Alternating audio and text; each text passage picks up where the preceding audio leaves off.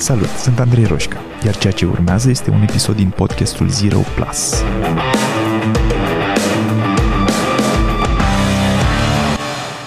Ah, mi-am luat backup de... Am dat drumul la record. Bravo, Nu mă zic. Atât. e ok. Așa. Am acest backup de Zoom pe care mi-l pun acum și Uh-huh. I-am dat și lui record și telefonul pe un wannabe silent pentru că am fix aceeași problemă ca tine și îmi vibrează. Da. O să-l Mă rog, pun eu pe... pare că, pare că am rezolvat-o, dar să vedem. Eu l-am pus pe ceva moale în caz că vibrează, măcar să nu... Pe, pe, pe un om poți să-l pui. Ehm, cât, uh, cât ne Cât vrei tu, lungim? zim tu. Hai să targetăm, data trecută cât a fost? O oră? Cred Oră că am jumate? targetat uh, o oră jumătate și nu mai știu dacă ne-a ieșit. Sau am Da, targetat atunci hai să o oră. targetăm o oră jumate plus minus 10 minute, un sfert de oră. În funcție de cum ne încadrăm. Adică Ok. dacă nici să o lungim ca să ne încadrăm, dar nici uh, nu, să nu oprim brusc dacă s-a făcut și jumate, știi? Deci, o oră jumate targetăm, e ok? Este minunat, da. Super, bine. Hai că avem gata, avem targeturi, avem obiective, putem să muncim acum. Minunat. Fac eu intro? Pentru ascultătorul rămas de data trecută, Da. Deci ne bucurăm că ești aici cu noi. Ehm, Asta este o continuare a discuției pe care am avut-o well, data trecută cu Cristina Chipurici. Ne adunăm și povestim despre niște subiecte care ne interesează pe amândoi. În ideea că o să te intereseze și pe tine și o să-ți mai aduci încă doi prieteni și o să fim uh, cinci aici. ne alintăm Astăzi- acum. Ne alintăm, da. Astăzi um, vorbim despre productivitate, nu așa, Cristina? Da, am primit uh, niște reacții foarte interesante la episodul anterior. Zi-mi. Și um, oamenii au spus că vor să continuăm pe direcția asta de productivitate și time management și uh, uh, chiar au fost foarte multe reacții mișto. Și la tine, din uh, Mhm. ce mi-ai povestit și la mine au ajuns. Eu cred că să ne, ur- o să fie niște oameni care vor să ne urască după episodul ăsta, eu așa cred. Foarte posibil. Ne asumăm. Da. Dacă ceilalți o să ne iubească și mult mai mult, e ok. Uh, De la ultimul episod până acum, am început să implementez lucrurile despre care am vorbit data trecută cu obiceiurile. Am zis, hmm, știi că am testat, am făcut exercițiu de imaginație pe parcurs Mhm, Uh, mhm. și le-am luat și m-am apucat să alerg zi de zi. Asta este provocarea mea pe luna februarie. Ok. Și am zis, ok, 50 de minute în fiecare zi, fac asta timp de 28 de zile. Mă rog, am început două zile înainte de să înceapă luna februarie, dar asta e partea a doua. Și uh, implementez toate lucrurile pe care le-am discutat acolo. Am zis că din când în când mi ajută să mai fac niște micro-obiceiuri din astea. Dar, în același timp, Uh, am avut zile în care am amânat alergarea asta până în ultima clipă. Am stat și m-am uitat pe Google Street View. M-am plimbat prin Amazon. m-am plimbat prin niște insule din Grecia, deoarece recitesc magicianul și am ajuns să mă plimb pe coasta insulei care a fost inspirație.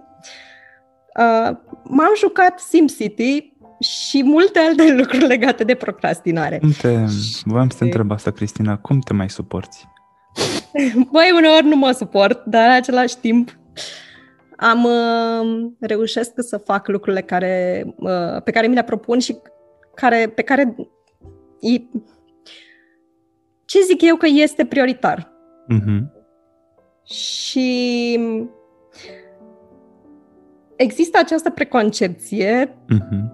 Că aș fi o bă, mașină ultra productivă și că fac 789.000 de lucruri într-o zi și îmi umplu fiecare minut și că eu nu procrastinez, eu nu... bă, am și momente când uh, sunt leneșă și că nu mă odihnesc niciodată, nu, nu știu, nu mă mhm. bucur de viață și da, disclaimer. Chiar dacă scriu foarte mult despre productivitate, nu este adevărat. Am și eu momente când nu sunt deloc productivă și cred că tocmai de asta este un subiect care mă interesează foarte mult și citesc în continuare despre el și de asta și voiam să povestim astăzi tot despre subiectul ăsta de time management și productivitate.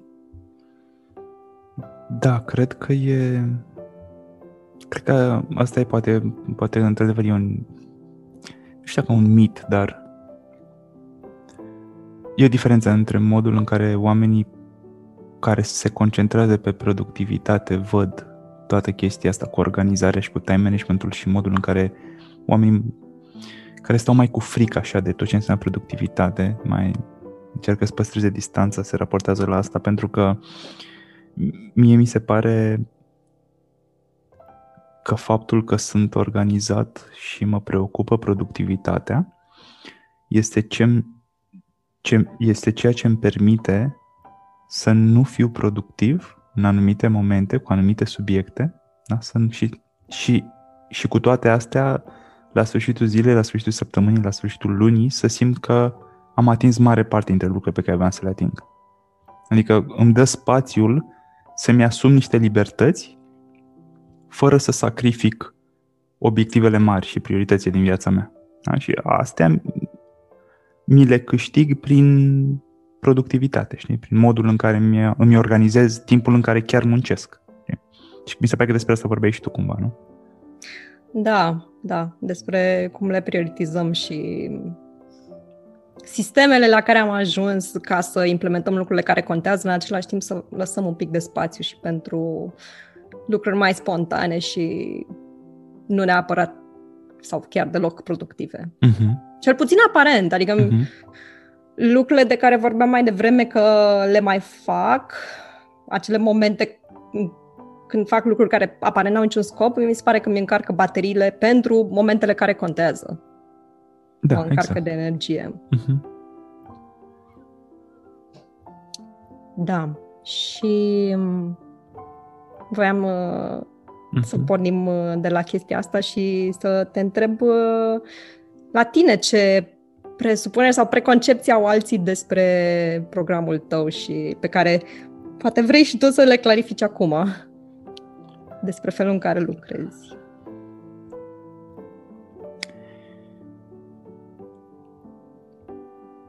Am perioade și oameni cărora nu le arăt cum lucrez eu. Am, am ajuns la concluzia că este mai safe pentru toată lumea să nu vadă asta. um, acum, lăsând un pic uh, jumătatea de glumă la o parte, uh, este o diferență foarte mare între modul în care, nu, nu neapărat între modul în care lucrez eu, între modul în care lucrează oamenii ca mine, că nu sunt singurul. Sunt oameni care sunt foarte focusați pe productivitate și, și tu ești unul dintre ei. Uh, e un, e, e un gap atât de mare între cum facem noi lucrurile și cum fac, nu vreau să zic majoritatea, că nu știu dacă e chiar majoritatea, dar cum fac oamenii care, din nou, nu sunt atât de preocupați de productivitate, cum își organizează ziua, cum își pun task în calendar, cum se țin de lucru, cum procrastinează sau nu. E, e o diferență atât de mare încât totdeauna simt nevoia să dozez modul în care le arăt oamenilor asta. Mă rog, cu ei pasă, că nu opresc oameni pe stradă să le arăt calendarul. Hei, salut! Uite cum arată citea mea de azi. Uite cât de tare și eu. Uh, dar simt nevoia să o dozez, știi? Adică să le arăt, băi, uite, bucata asta mi-o organizez așa, bucata asta mi-o organizez așa, pentru că simt că dacă le-aș arăta tot sistemul dintr-o dată ar fi copleșitor pentru, nu toți, pentru mulți. Ar fi copleșitor, adică s-ar gândi, ba, dar eu nu aș putea să func- funcționez cu un sistem de genul ăsta niciodată și, ar, și problema e că ar fi fals. Adică eu sunt convins că mare parte dintre oameni uh, sunt în stare să funcționeze pe un sistem de genul ăsta. Doar că saltul mental de la locul în care sunt ei acum, la idealul ăla pe care îl văd acolo este atât de mare încât nici, nici măcar nu încearcă. E like, ok, nu vreau ca viața mea să arate așa. Pentru că au impresia că pentru a susține un sistem atât de organizat și de structurat, au, ar avea nevoie să facă niște sacrificii foarte mari în viață, cum spuneai tu mai devreme, să, să nu-și trăiască viața, ceea ce e fals. Este complet fals. Dar uh, e greu, e greu să le explici oamenilor direct asta, să le spui, crede-mă pe cuvânt, se poate și chiar îți vei trăi mai mult viața, fiindcă e un sistem de genul ăsta, știi? Um, sau întorcându-mă la întrebarea ta, um, cred că cred că îl percep ca fiind rigid din afară. Cred că oamenii când se uită la, de exemplu, la modul în care organizez eu calendarul, care fundamental este, mă rog, poate intrăm și în asta la un moment dat, dar e un sistem um, bazat pe GTD-ul lui Allen, uh, pe framework-ul Getting Things Done, bazat, nu e chiar unul la unul, că mi l-am, mi l-am customizat, mi l-am personalizat eu și ceea ce oricum recomand oricui să-și facă propriul sistem, nu să copieze sistemul al cuiva. Dar este bazat pe asta și uh, cred că oamenii când se uită la un calendar care este atât de organizat și colorat și uh, împărțit pe bucățele, uh, ce, ce percepe este o formă de rigiditate. Se gândesc, ok, și da, dacă adică ești, suntem roboței, ești robot, dacă vrem să facem altceva, cum facem altceva, că nu are loc în calendar. Și, și oamenii care n-au fugit încă și cu care apuc să vorbesc despre asta, oamenilor ăsta le spun întotdeauna sistemul ăsta, și este un exemplu pe care îl dau, sistemul ăsta mie îmi permite oricând ca dacă mâine vreau să plec la munte sau în altă țară, mă rog, acum avem o mică pandemie în desfășurare, dar dacă vreau să plec undeva și să mă deconectez pentru 3 zile sau pentru 7 zile, începând de mâine dimineață, că așa mi-a venit mie cheful să mă duc în altă parte, eu pot să fac asta cu efecte minime spre zero pe productivitatea mea. Eu pot să-mi reașez blocurile de tascuri din calendar și să dau două telefoane și nimic din viața mea profesională nu va avea de suferit și voi putea să-mi dau această libertate. Tu poți? Pentru că mare parte dintre oamenii care uh, au această reticență față de structură, de organizare, zic, nu frate, mie îmi simt că mi-a din libertate, eu vreau să fiu liber. Ok, dar ce înseamnă liber? Hai să plecăm mâine la mare. Poți? Și de obicei răspunsul e teoretic pot, că n-am calendar, deci pot. Dar practic probabil că o să-mi sune telefonul din 20 în 20 de minute mâine. Și nu știu dacă o să mă pot să mă bucur de mare. De ce? Pentru că n-am un loc, un, un calendar în care să-mi blochez spațiu să zic vacanță. Și oamenii intră peste mine și prioritățile lor devin prioritățile mele. Da? Și asta, aici mi se pare că e diferența majoră și că oamenii nu înțeleg că de fapt libertatea vine din structură. Adică îți permiți libertăți pe care alții nu și le permit pentru că ai fost dispus să pui suficientă structură acolo și asta înseamnă, da, că ai momente în care uh, te simți condiționat, adică se simte ca muncă, e, e greu, trebuie să pui niște efort, dar există niște beneficii mari, mult mai mari decât efort. Da, asta a fost răspunsul lung la întrebarea ta. Mm. Cum, cum văd oamenii ăștia, asta cum se raportează la ea. Și mie mi se pare contraintuitivă asta cu... Da, e. Disciplină. E, e, e o carte care îmi place foarte mult a lui mm. Jocko Willing. Willing. Da. Extreme Ownership. E, cealaltă, ah, urmă, cealaltă, următoarea. Discipline mm. equals freedom. Îmi place. Yes. Perfect și prima mi-a plăcut foarte mult și e una din cărțile de fapt, cred că e chiar prima carte pe care o recomand pentru leadership, dar uh, Discipline Equals Freedom mi se pare Uh, că este foarte bună de aplicat și la nivel individual, nu doar pentru cei care Echipă, vor să fie da. lideri sau mm-hmm, manageri. Mm-hmm. Da. Da. Dar da, este, este contraintuitiv și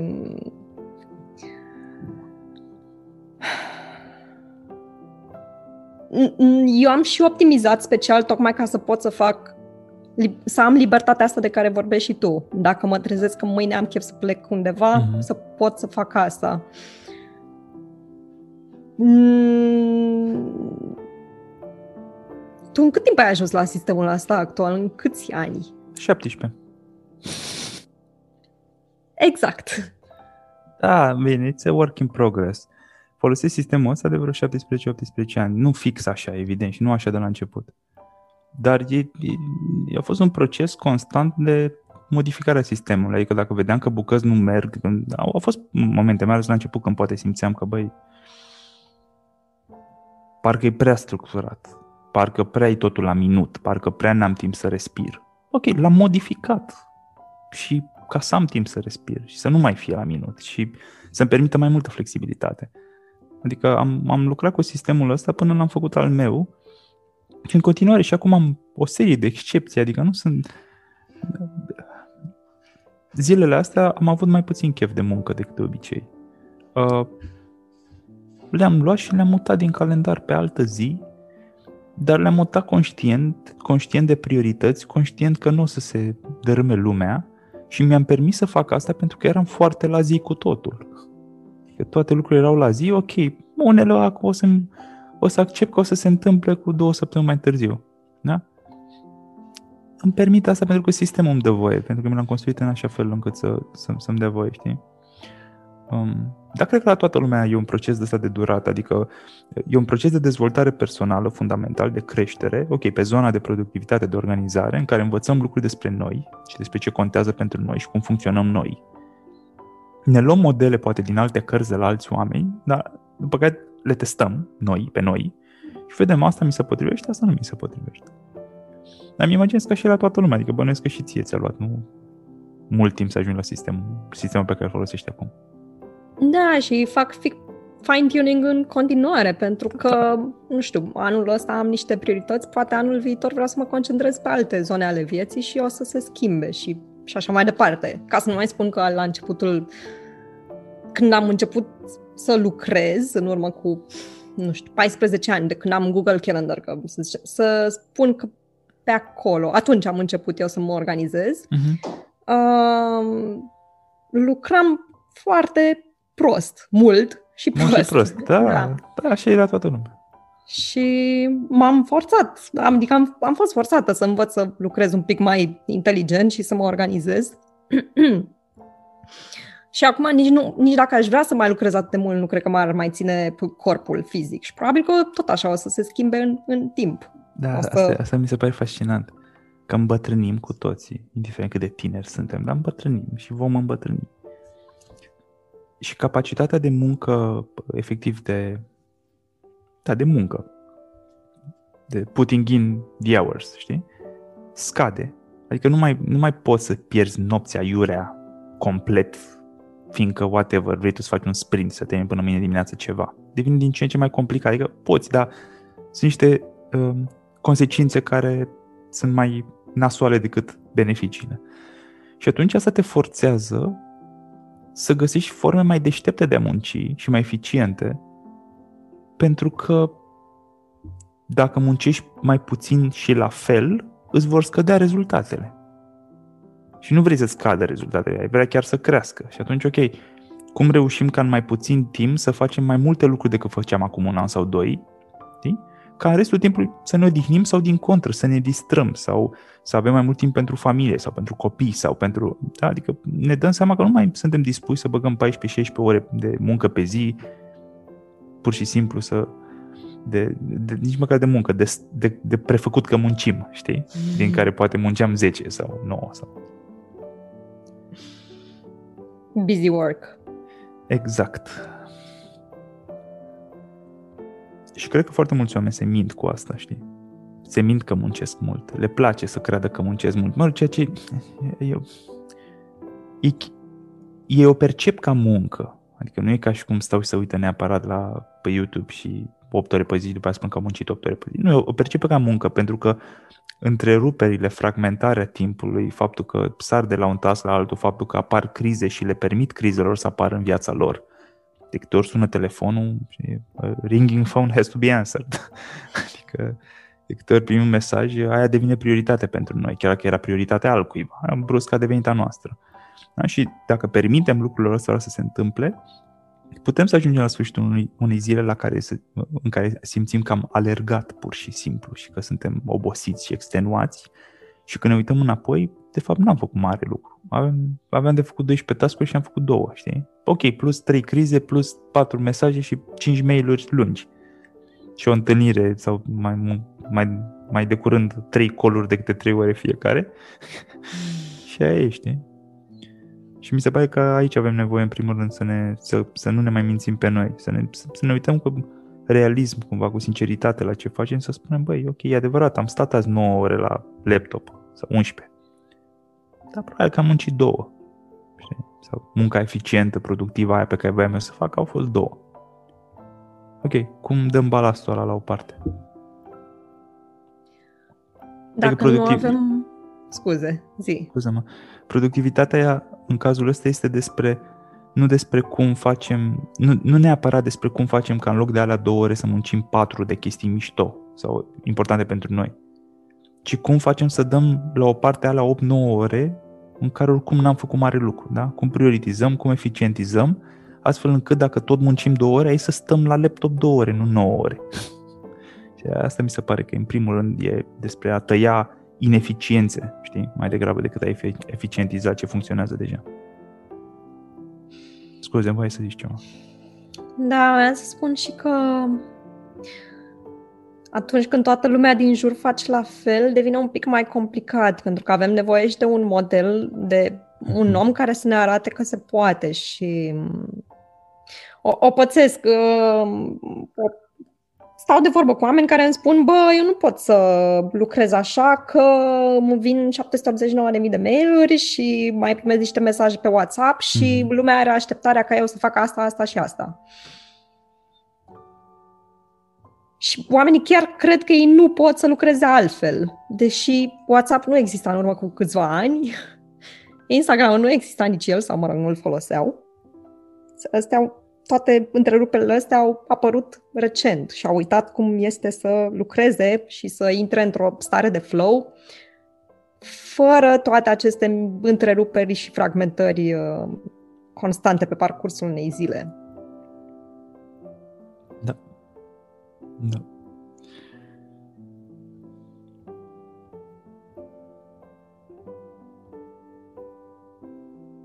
Părea, părea că urmează să spui ceva, că te gândești mai, acolo, dar... Nu știu ce pot să mai spun legat de asta. Um, e un fixed mindset, asta este ce descrii tu. Este, păi eu așa sunt, eu nu mă pot schimba, eu nu funcționez ca ceilalți, eu special de principiu. Da? Eu, la mine e foarte complicat, pe mine nu mă poți ajuta. Asta e ce transmit, nu neapărat spun, dar asta transmit. Este toate modelele astea la mine nu funcționează. Băi, din experiența mea de lucra cu mulți oameni și, și cu mine, niciunul dintre noi nu suntem atât de speciali, ok? Deci nu, nu suntem atât de speciali. Ne place să credem că suntem foarte speciali, nu suntem atât de speciali. Dacă modelul ăla a funcționat la niște sute de mii de oameni, e foarte probabil să funcționeze și la tine. Dacă nu vrei să funcționeze, ok, asta e altă discuție și nu va funcționa. Partea a doua. Da, exact, e altceva. Povestește un pic despre niște obiceiuri pe care le-ai eliminat sau niște reguli puternice din viața ta. Ok. Legate de productivitate? Da. Păi când muncesc, muncesc. Asta ar fi un, asta ar fi un principiu. Da, efectiv, adică mi-aduc aminte de principiul ăsta de multe ori în cursul fiecarei zile și în special în momente în care uh, simt că aș vrea să fac altceva, mi-apare chestia asta aminte. Băi, când muncesc, muncesc. Pot să mă opresc acum și să zic, eu astăzi nu mai muncesc, am dreptul să fac asta. Dar e nevoie să fie asumat. Și dacă vreau să... Și uneori o fac. Da. Uneori, băi, da, chef, uite, azi e frumos afară. După discuția asta, nu o să mai muncesc. O să mut tot ce aveam astăzi pe mâine sau pe săptămâna viitoare și o să mă duc să mă plimb în parc. Dar dacă nu mi-asum asta, da, muncesc. Asta înseamnă că nu YouTube, nu acest link, articol scurt, încă două minute, că fac și o pauză, că oricum beam cafeaua, nu există chestiile astea. Și când spun nu există, adică nu există 95% din cazuri, că mai alunec și eu. Dar uh, mindset-ul este și dacă primesc acum de la un prieten ceva care mi se pare foarte interesant, uh, de obicei mă uit în calendar când e următoarea pauză în care pot să fac asta. e peste o oră, că e peste... Ok, termin, aveam de terminat mail-ul ăsta, ok, termin mail-ul ăsta și după aia mă uit pe ce vreau eu, că oricum am o pauză de jumătate de oră, o oră. Și asta e o altă chestie, îmi pun pauze. Adică am pauze throughout the day, o dată la o oră, două de muncă, am o pauză de jumătate de oră, de obicei, sau poate chiar două ore uneori, în care la prânz, de exemplu, mie îmi pică energia în perioada prânzului, după aia se mai ridică. Și atunci, de obicei, eu n-am tascuri atunci. Pur și simplu ies și mă plimb sau ascult audiobook-uri sau ce fac. Adică am ajuns să mă cunosc și să știu că m-aș păcăli să-mi pun tascuri între 1 și 3, că realitatea e că, ok, dacă sunt ședințe, unul la unul cu clienții, alea se întâmplă, că am omul în față, sunt activ, uh, nu, nu pot să mă gândesc la altceva, nu pot să mă defocusez. Dar orice altceva, că scriu un mail sau că lucrez o oră de deep work sau no way, știu că nu se întâmplă. Și atunci, pur și simplu, nu programez acolo. Da? Și, mă rog, deci ca, ca să mă întorc la obiceiuri uh, eliminate, uh, nu, nu fac altceva, nu fac lucruri care nu sunt calendar. Da? Deci am eliminat, hai să luăm invers, am eliminat obiceiul de a mă duce după what feels fun în momentul ăsta, cât timp eu sunt într-un, într-o oră în care mi-am propus să muncesc. Când sunt în pauze, mă duc după ce am eu chef. Când se termină programul de muncă, iarăși mă duc după ce am eu chef. Um, deci nu YouTube-uri, în niciun caz nu intru pe Facebook în timpul programului de muncă. În niciun caz. Uh, n-am aplicație de Facebook, Instagram pe telefon, nu am așa ceva. Uh, tot, mă rog, nu știu dacă sunt chiar obiceiuri, dar la clar nu, partea de notifica, notificări de orice nu există și nu există, nu de acum nu există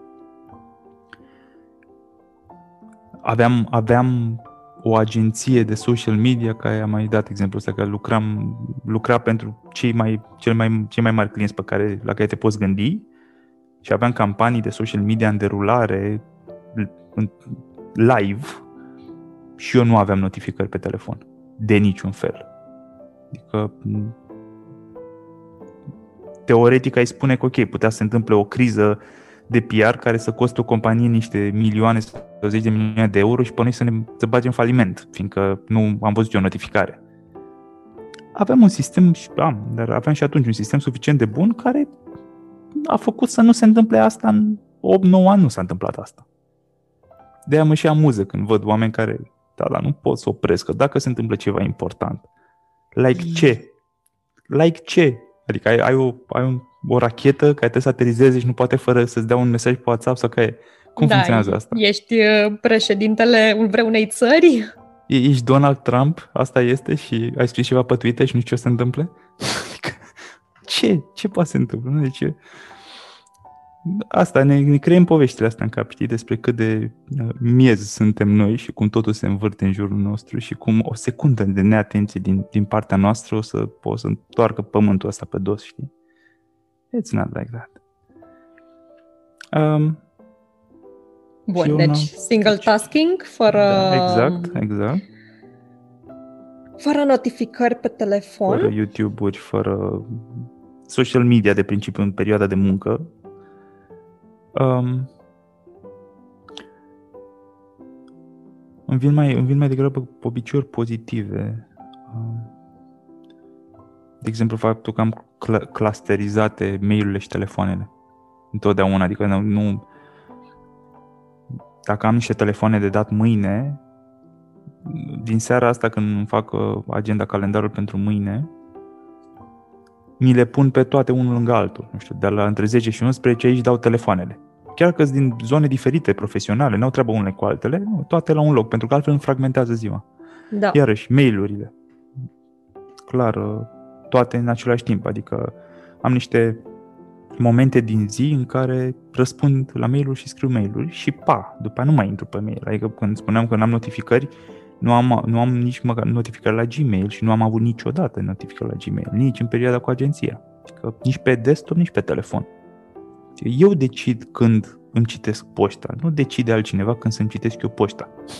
Când are el chef, pentru că e urgent pentru el. Se frate, că am și eu viața mea și obiectivele mele. Am, am voie să, să, să-mi conduc și eu viața sau sunt un hub pentru toată lumea care are ceva important de făcut acum și totul trece prin mine. Știi? Bine, e absurdă presupunerea asta că atunci când vor vrea cineva orice de la tine să își poată impune agenda asupra ta în momentul exact. ăla și să se aștepte să răspunzi instant înapoi. Exact. E... Da, da, a devenit parte din realitate pentru mulți oameni. A devenit, da. da. Și viitorul o să le aparțină celor care vor reuși să țină asta în frâu. Exact. Da. Da. Mi-a, mi-a dat cineva un mesaj pe Messenger, pe Facebook Messenger. Și după aia m-a sunat la vreo trei ore după, foarte supărat, că nu i-am răspuns. Încă. Hmm. Și am zis, da, cât entitlement, adică cât de, cât de buricul pământului să te crezi, încât să ai impresia că omul ăla o să lase tot ce avea el de făcut deci, deci sunt două, două presupuneri. Ori, ori presupun, oricum ăla n-avea nimic de făcut. Deci ăla era, era idol, stătea pe un fotoliu leșinat și aștepta să, să vină notificări către el, da? Deci asta e prima presupunere. Sau, probabil avea ceva de făcut, dar cam normal că lasă tot și îmi răspunde mie. Deci mi se pare, eu sunt, sunt bulversat așa de... Și, mă rog, nu, nu vreau să... Adică, nu vreau să se înțeleagă greșit, cred că asta este o consecință, adică nu cred că e neapărat ceva în neregulă cu oamenii care fac asta. Este doar o consecință a faptului că am gestionat în felul ăsta în ultimii ani relația noastră proprie cu modul în care vin către noi notificările și mesajele și modul în care răspundem imediat dacă se poate, lăsând orice altceva, încât am ajuns să, să ni se pare normal și să, să avem așteptarea asta și de la ceilalți, știi? Normal că lasă tot că nu poți să ignori un mesaj pe Messenger. Nici pentru o oră, știi? Hei, și totuși uh, doar trei ore i-a luat să te sune. Am auzit de cazuri de oameni care sună imediat înapoi sau dau și SMS-uri. Da. Și mi se pare fascinant, da. It's not ok. La tine cum a fost asta cu... Sunt obiceiuri care, pe care le-ai eliminat complet? Și care simți că te ajută pe partea productivitate? Da, și cred că voi mai tot elimina sau voi mai tot impune reguli. Am o chestie pe care o fac mm. oamenilor cu care încep să lucrez. Le dau un fel de manual de utilizare. Cum să comunicați cu mine. Exact. În da, care le spun fac și asta. Da. unde prefer, pe ce canale prefer, dacă este o urgență, Uh, ce să fac în cazul ăla, definesc ce înseamnă urgență Aha. și le dau și un, uh, niște ore care sunt ok sau niște zile în care sunt ok și așa mai departe. Mm. Tocmai ca să aibă niște așteptări din start de cum să Fac comunică. și eu asta, dar nu o fac decât în relațiile profesionale. Adică dacă încep să lucrez cu cineva acum pentru prima dată, simt nevoia să-i dau nu chiar un manual, dar o fix o chestie genul ăsta, băi, ce funcționează cel mai bine pentru mine este asta. Dacă îmi dai mail-uri, nu te aștepta să răspund mai devreme de 5 zile, că nu se întâmplă. Dacă îmi dai WhatsApp-uri, pot să-l văd sau să nu-l văd până mâine. Și le dau asta, dar profesional.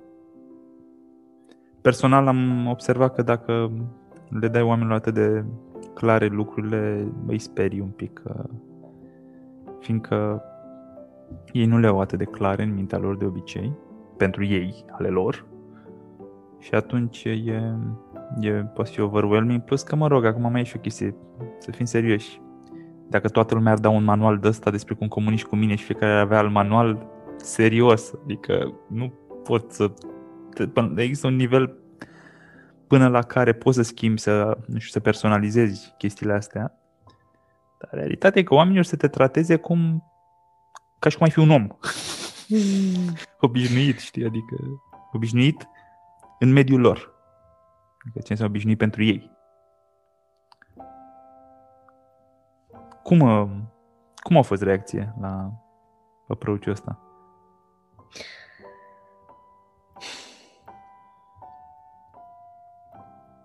Am avut reacții bune. Au fost oameni care au spus că au început și ei să facă ceva de genul ăsta și că mm-hmm. le-am deschis ochii și că aveau niște așteptări nerealiste. Mm-hmm. Într-adevăr, nici eu n-am făcut asta cu mulți oameni. Am făcut-o tot așa în relațiile profesionale de zi cu zi, iar Da, da, uh, exact. cei cu care interacționez mai rar le-am dat, niște, le-am dat mult mai puține chestii, nu știu, poate le spun uh, nu îmi da mail-uri sau mesaje să mă întrebi când pot vorbi, sună-mă direct, între orele astea și astea. Uh, sau nu-mi scrie pe Instagram sau WhatsApp că nu o să-ți răspund. Niște, niște lucruri la minim, așa. Și mm, au fost ok reacțiile până acum. cel Și ce mi se puțin. pare că recunosc în asta, în ce spui tu acum, recunosc un, un principiu care cred că e, e important și pe care de altfel îl folosesc și eu. Rigiditatea asta aparentă, pe care, again, hai să nu mai spunem rigiditate, să-i spunem structură, da? dar poate fi percepută uneori ca Așa. rigiditate. Structura asta merită aplicată pe cazurile, pe oamenii da? care îți generează cel mai mare volum de incoming information. Zgomot. De, da, nu neapărat zgomot, nu mereu, poate nu-i zgomot. Nu poate mereu. sunt chestii relevante unele, știi? Dar ideea e că dacă, dacă reușești să pui reguli și structură pentru 80% din uh, volumul care vine către tine zilnic pe social media, prin telefon, pe mail, pe peste tot, da? Uh, e suficient și îți permite să lași flexibil restul. Și adică dacă e un om pe care l-ai cunoscut ieri și care știi că s-ar putea să-ți scrie într-o zi, că a rămas că o să-ți dea un semn, eu acolo aș lăsa flexibilitate. Adică nu m-aș duce să-i, să explic lui reguli și să-i dau manuale, pentru că până una alta omul ăla nu m-a deranjat cu nimic și s-ar putea ca el să înțeleagă foarte ok cum se folosesc astea și să fie rezonabil. On the other hand, dacă vorbim despre o colegă de la muncă, da, sau un coleg de la muncă, care știu că îmi va scrie zilnic, care are nevoie să-mi trimite informații, avem nevoie să comunicăm, acolo are sens să pun structură mai clară și să-i spun, băi, hai să, hai să, fac, să stabilim niște reguli de cum o să comunicăm, pentru că dacă, dacă nu faci asta și persoana aia are un mod mai uh, împrăștiat, să zicem, de a comunica, vei plăti un preț mare în fiecare zi pentru chestia aia. Că n-ai adresat-o, că n-ai, n-ai pus niște structuri acolo, știi? Și atunci mi se pare că principiul e mai degrabă și, și un principiu pe care poate fi folosit și în, în calendar management și în time management. Automatizează, știi, sau structurează punctele alea cheie care generează cel mai mare influx de, de, de mesaje și, și păstrează-te flexibil în rest. Și în felul ăsta, mare parte dintre oamenii cu care interacționezi nu or să fie, să se simtă nici agresați, nici nu o să li se pare că ești o ciudată, nu o să se prindă că ești o ciudată, Prea curând. dar nu se prindă. Uh, pentru că tu cu ei n-ai pus reguli, reac- adică ok, poți să răspunzi la un mesaj de WhatsApp din când în când sau la un mail sau la un telefon sau chiar dacă nu era în orele alea, ok, ai, poți să faci asta fără să nu se întâmplă nimic, dar nu ne dezintegrăm dacă ne comportăm ca niște oameni haotici din când în când. Dar most of the time și în mare parte din munca, mai ales în partea de muncă, în partea profesională, structura asta te ajută să rămâi sănătos la cap. Pentru că efectele sunt fix în zona aia, adică deja sunt tulburări serioase și sunt oameni care ajung la psihiatru la, din cauza acestor obiceiuri negative care le fragmentează mental mă rog, și realitate ziua și te fac să simți că nu mai ai controlul asupra timpului tău, asupra a ce vrei tu să, la ce vrei tu să muncești. Ești doar ai mingii care vin către tine și tu încerci să le dai înapoi și vin atât de repede încât începi să le ratezi pe unele și după aceea începi să ratezi mai multe și cu cât dai mai puternic și mai repede, cu atât vin mai multe și e overwhelming, știi? E Ca nevoie Neo să în te Matrix. Regain control. Hmm? Exact, ca Neo în în Matrix, da. Fenta. Da. Da. Și am trecut și printr-o etapă de genul ăsta, că așa am ajuns să apreciez. Am avut uh, o experiență când uh, primeam mail-uri 24 în 24 și se aștepta să răspund la ele și să fac și muncă de calitate și mi se pare imposibil. Da, e imposibil. Nu sunt compatibile astea. Nu sunt compatibile. Dacă cineva vrea să facă muncă de calitate, să intre în starea aia de flow, de deep work, n-ai cum să faci asta când ești întrerupt și uh, ți se fragmentează timpul în continuu. Ai nevoie de niște blocks of time pe care să ți le pui, în care să te deconectezi un pic de la orice altceva se întâmplă în jur, ca să reușești să faci lucrurile alea. Altfel, nu o să faci altceva decât să stingi focuri exact. în continuu. Și la un moment dat, pe unele nu o să mai poți să le stingi. Trebuie că atunci când ești concentrat pe a stinge focuri sau a dezamorsa bombe, știi, e o metaforă bună pentru că e importantă și ocupația asta, dar în același timp stingi incendii, dezamorsezi bombe timp de 3 ani, nu poți să te întrebi după aia 3 ani, eu de ce n-am construit nimic? Că nu cu asta te ocupi. Adică nu ești un om care construiește ceva, ești un om care reacționează la ce se întâmplă și mai stinge niște focuri. Atât. Okay? Ok, poți să contorizezi câte crize ai oprit, dar cred că toți avem nevoie, indiferent de munca pe care o facem, avem nevoie de să simțim că progresăm, că am construit ceva, că am pus cărămidă peste cărămidă, că mai încet sau mai repede, mâine sau astăzi, da, suntem într-un loc diferit de ieri. Adică am mai progresat un pic. Și asta se face prin construcție, iar construcția se face prin uh, intenție, îmi doresc asta, și consistență în timp. Nu doar că îmi doresc azi, îmi doresc și mâine, îmi doresc și poimine și și fac lucruri și mă țin de ele. Ori asta cu stinsul incendiilor nu prea e incompatibilă cu a te ține de ceva. Bun. Asta cu obiceiuri, nu? Cu obiceiuri cu... negative și pozitive legate de care cumva impactează productivitatea. Despre asta vorbeam, nu?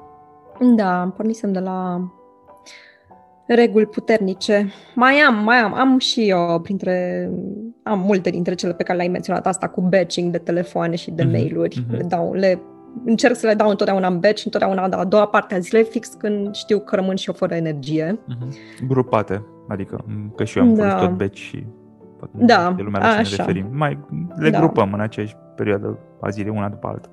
Exact. Uh, fac același lucru cu newsletterele la care sunt abonată și pe care le citesc. Încerc să tot ah, așa ah, da. să le grupez. Da, da, da, tare asta.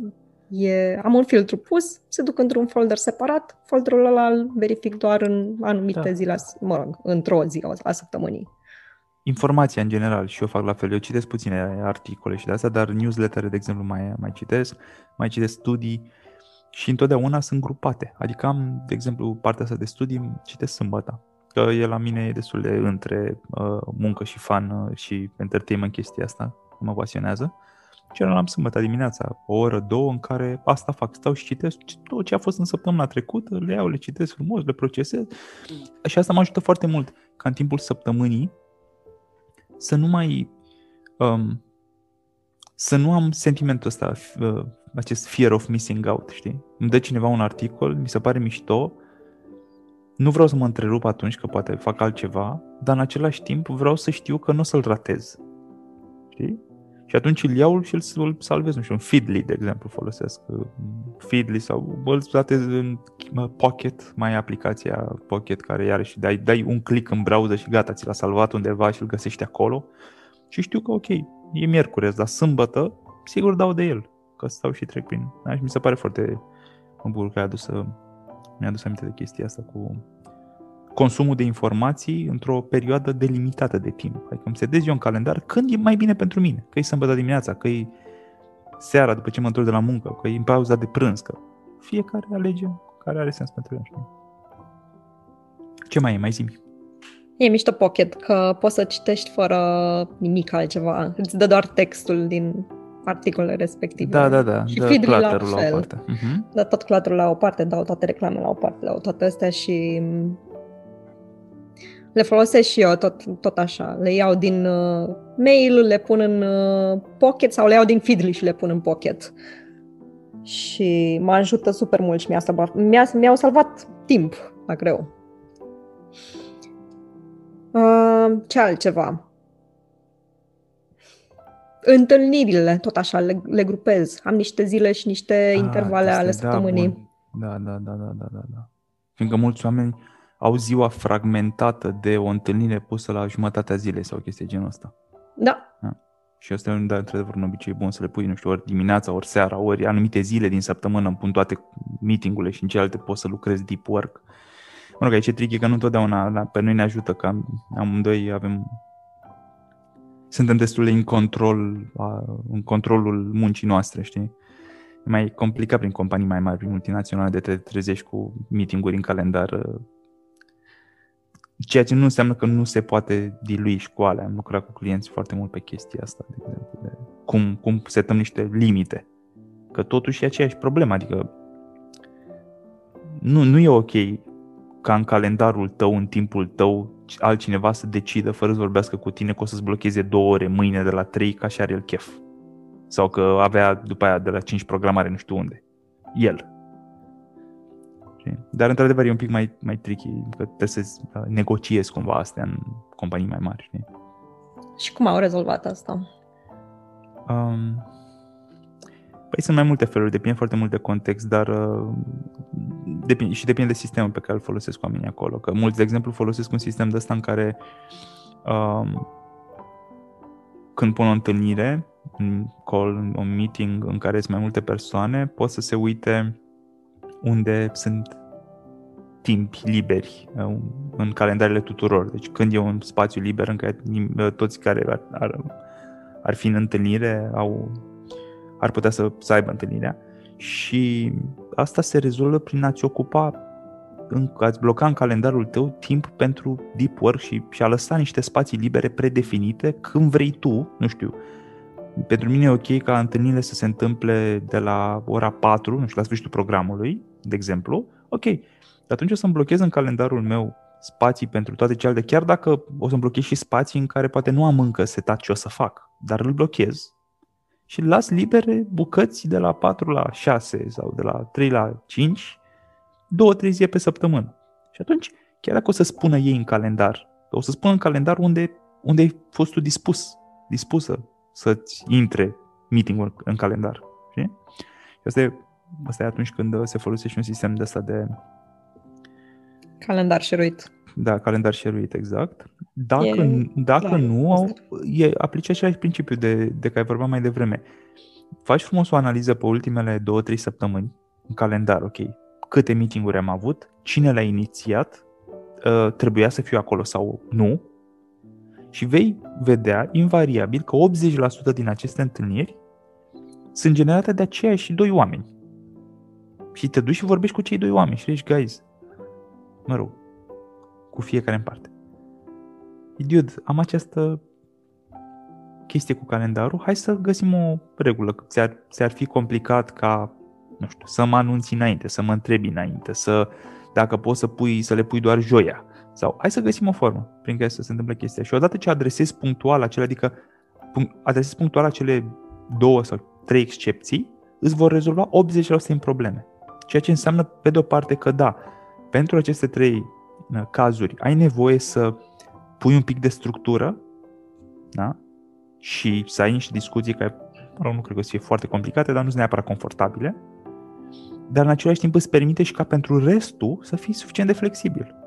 Că nu-ți dau, dau un mare, nu-ți dau, nu-ți dau major programul peste cap, știi, nu se întâmplă atât de frecvent încât să-ți dea totul peste cap și atunci ok, poți acolo să fii flexibil și pe ei să-i lași să-ți să facă partea asta de, de setat întâlniri cum o făcea până acum, știi? Că trebuie să ai așteptarea ca toată lumea să se învârtă în jurul tău și să țină cont de calendarul tău, dar îți rezolvă mare parte din probleme, știi?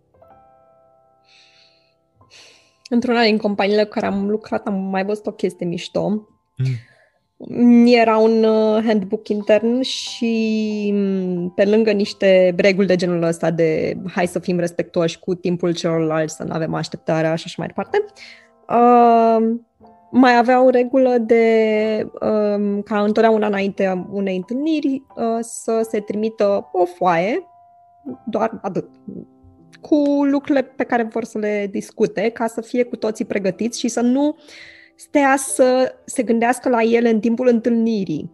În primul rând pentru că uh, uneori nu toți oamenii au neapărat curaj să stea să vorbească în timpul, chiar atunci pe loc, în timpul unei întâlniri, că poate unii sunt mai introverți și nu preferă o altă variantă. Și în al doilea rând, pentru că de multe ori se intră într-o întâlnire fără să se știe exact intenția și agenda Asta și... mi se pare, da, că într-adevăr se... important, da. Da, se, se pierde foarte mult timp și nu pierzi doar o oră, pentru că pierzi o oră de la un om cu încă o oră de la un alt om care participă și dacă sunt 10 oameni s-au pierdut 10 ore. Nu s-au pierdut, ai pierdut. Ai pierdut. 10 da. ore din viețile oamenilor pe care i-ai târât acolo. Asta da. e ce se întâmplă. Și într-adevăr asta mi se pare că e o problemă foarte comună. Faptul că oamenii care inițiază întâlnirile, de multe ori, nu toți, evident, de slavă Domnului că nu toți, dar de multe ori nu au nici cea mai mică idee de ce, despre ce o să se întâmple în întâlnirea aia. Au, au, au doar, uh, cred că pentru această discuție avem nevoie și de X și de Y și de Z, hai să setăm un call și acum o să uit de acest subiect până când mă trezesc în acel call. Dude, dacă ai inițiat întâlnirea, ești responsabil pentru ce se întâmplă în întâlnire. Înseamnă că ai nevoie să să poți să începi întâlnirea aia spunând, guys, ne-am adunat astăzi aici pentru că vrem să obținem asta, o să dureze o oră, hopefully, ok, plus minus, dar ne propunem să dureze o oră și ne propunem să ajungem aici. Da? Și asta e important pentru mine că de-aia v-am chemat aici. Chestia asta se întâmplă foarte rar și este o problemă de cât de profesioniști sunt oamenii și cât de, cât de capabili sunt să uh, gestioneze o întâlnire. Fiindcă de multe ori ce se întâmplă este să ne întâlnim și acum, nu știu, trebuie să vorbim despre asta și când se termină. Adică când, când știm că am rezolvat? Never ends. Adică putem să vorbim 20 de ore. Și dacă vorbim acum 2-3 ore sau cât vorbim, până obosim și după mai vorbim și mâine. Trebuie să existe un end date pentru asta. Trebuie să termine la un moment dat. Știi? Să știm ce vrem să obținem și care sunt următorii da. pași în momentul când am încheiat întâlnirea. Da. Și asta e responsabilitatea omului care generează întâlnirea. Și mi se pare foarte mișto exemplu pe care l-ai dat tu, pentru că, într-adevăr, în companii, adică managementul companiilor, uh, are responsabilitatea, din punctul meu de vedere, să, reglement, să reglementeze, să regleze chestiile astea.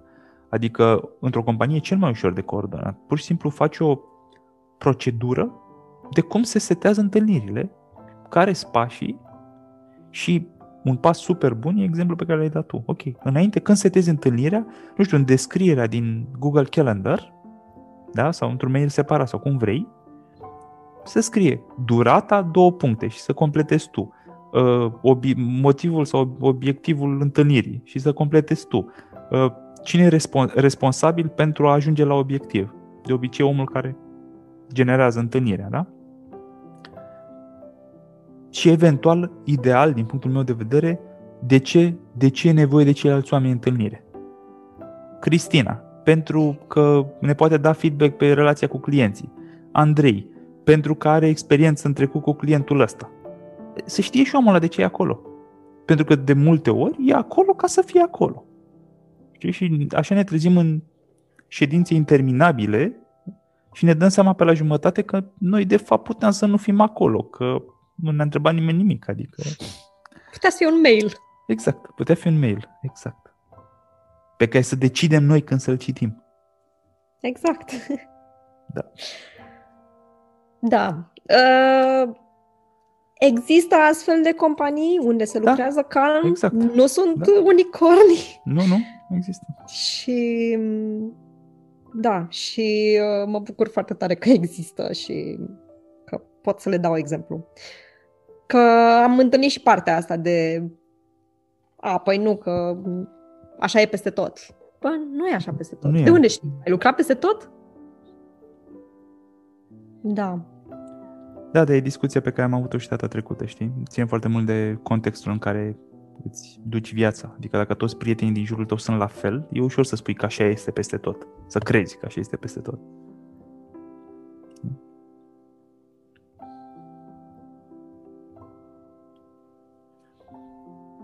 Asta e o chestie foarte importantă. Modul în care istoricul nostru ne definește realitatea. Mai lucrez cu câte un client uneori și e nemulțumit de locul de muncă în care lucrează din diverse motive. Și eu îl întreb, na, ok, și te-ai gândit să te muți? Adică să-ți găsești un alt loc de muncă? Și uneori răspunsul este, bă, știi, m-am tot gândit, dar așa e, cred că așa e peste tot. Ok, și cum ai ajuns la concluzia că așa e peste tot? Păi așa ai fost peste tot pe unde am fost. Ok, în câte locuri de muncă ai fost? În 3 sau în 5. Ok. Și așa a fost peste tot? Da, cam așa, un pic mai bine, un pic mai rău, dar pe aici. Ok. Și faptul că are istoricul ăsta în care n-a fost semnificativ mai bine nicăieri din locurile în care a fost până acum, îi spune că mai degrabă e cazul să se obișnuiască cu asta decât să schimbe locul de muncă. Știi? Și în același timp lucrezi cu altcineva care are niște așteptări și niște um, cerințe de, de la locul de muncă. Adică zice, bă, ok, eu dau, dar stai puțin că și locul de muncă trebuie să provide. Trebuie să-mi aducă mie niște chestii, să-mi dea niște condiții, să mă respecte, să îmi ofere condiții de creștere. Să, da? Și întreb, bă, ok, mișto, că vezi lucrurile așa, cum ai ajuns să vezi lucrurile așa? Ce, păi simplu, acum două joburi am fost la o companie care era super tare pe chestia asta. Ce înseamnă asta? Înseamnă că am aflat că se poate. Deci eu la un moment dat în trecut am aflat că există măcar o companie care e altfel. Dacă există una, poate mai există și altele. Și atunci îmi dau voie să o caut pe aia, potrivită. Dacă nu știu că există și nu știu ce nu știu, da? atunci ok, toate sunt la fel, asta e, dacă vrei să muncești trebuie să înghiți toate chestiile astea de la angajator. Păi nu e așa. E, e, e incredibil cum istoricul nostru și, și în relații se întâmplă aceeași chestie. Ai avut una, două, trei relații proaste, toate relațiile sunt proaste, ai găsit una care nu e foarte proastă. Bă, nu. Formăm niște reguli Da, nu, exact. Nu e așa. Da.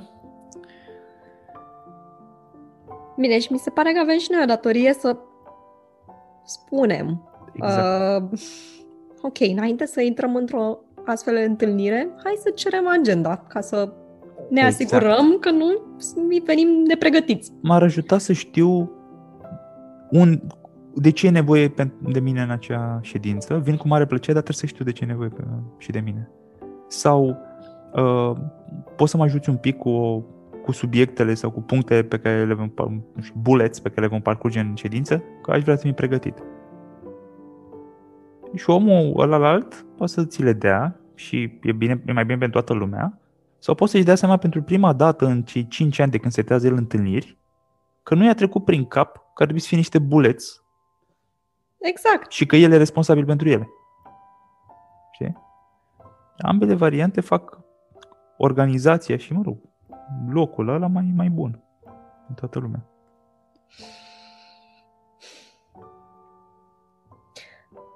O să sar un pic uh, Sări.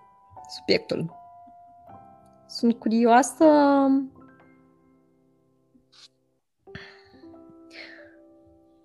Știu că interacționez cu foarte mulți oameni care sunt high performers. Mhm. Sunt curioasă, în primul rând, cum ai ajuns să-i cunoști și dacă ai observat la ei astfel de reguli care uh, poate altora li se par a fi mai nebune în organizare.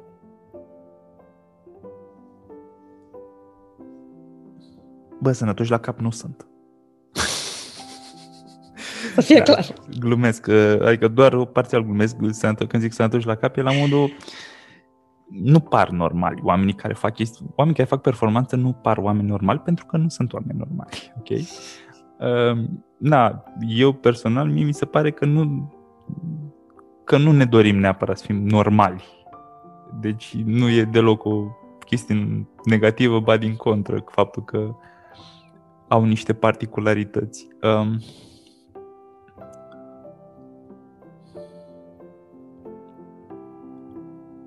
mă mai, mai vorbesc cu unii dintre ei uneori și de, despre asta și